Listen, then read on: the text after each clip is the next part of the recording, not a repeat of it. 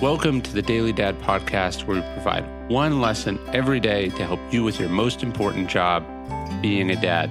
These are lessons inspired by ancient philosophy, by practical wisdom, and insights from dads all over the world. Thank you for listening, and we hope this helps.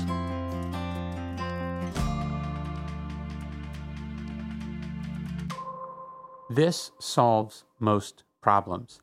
We've said before that taking a walk will solve most of your parenting problems.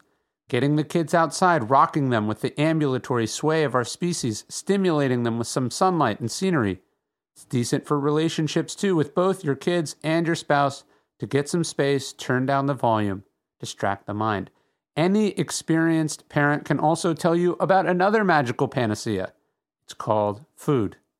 Why is your kid screaming? Why are they terrorizing their siblings? Why can't they focus during homeschool? Why can't they fall asleep? Why is your teenager so moody? The answer is simple they are hungry. They are hangry, and they don't even know it.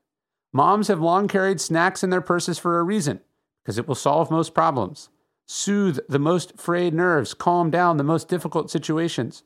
Somebody always forgets to eat, so feed them. Ask them if they are hungry. Remind them that they are hungry.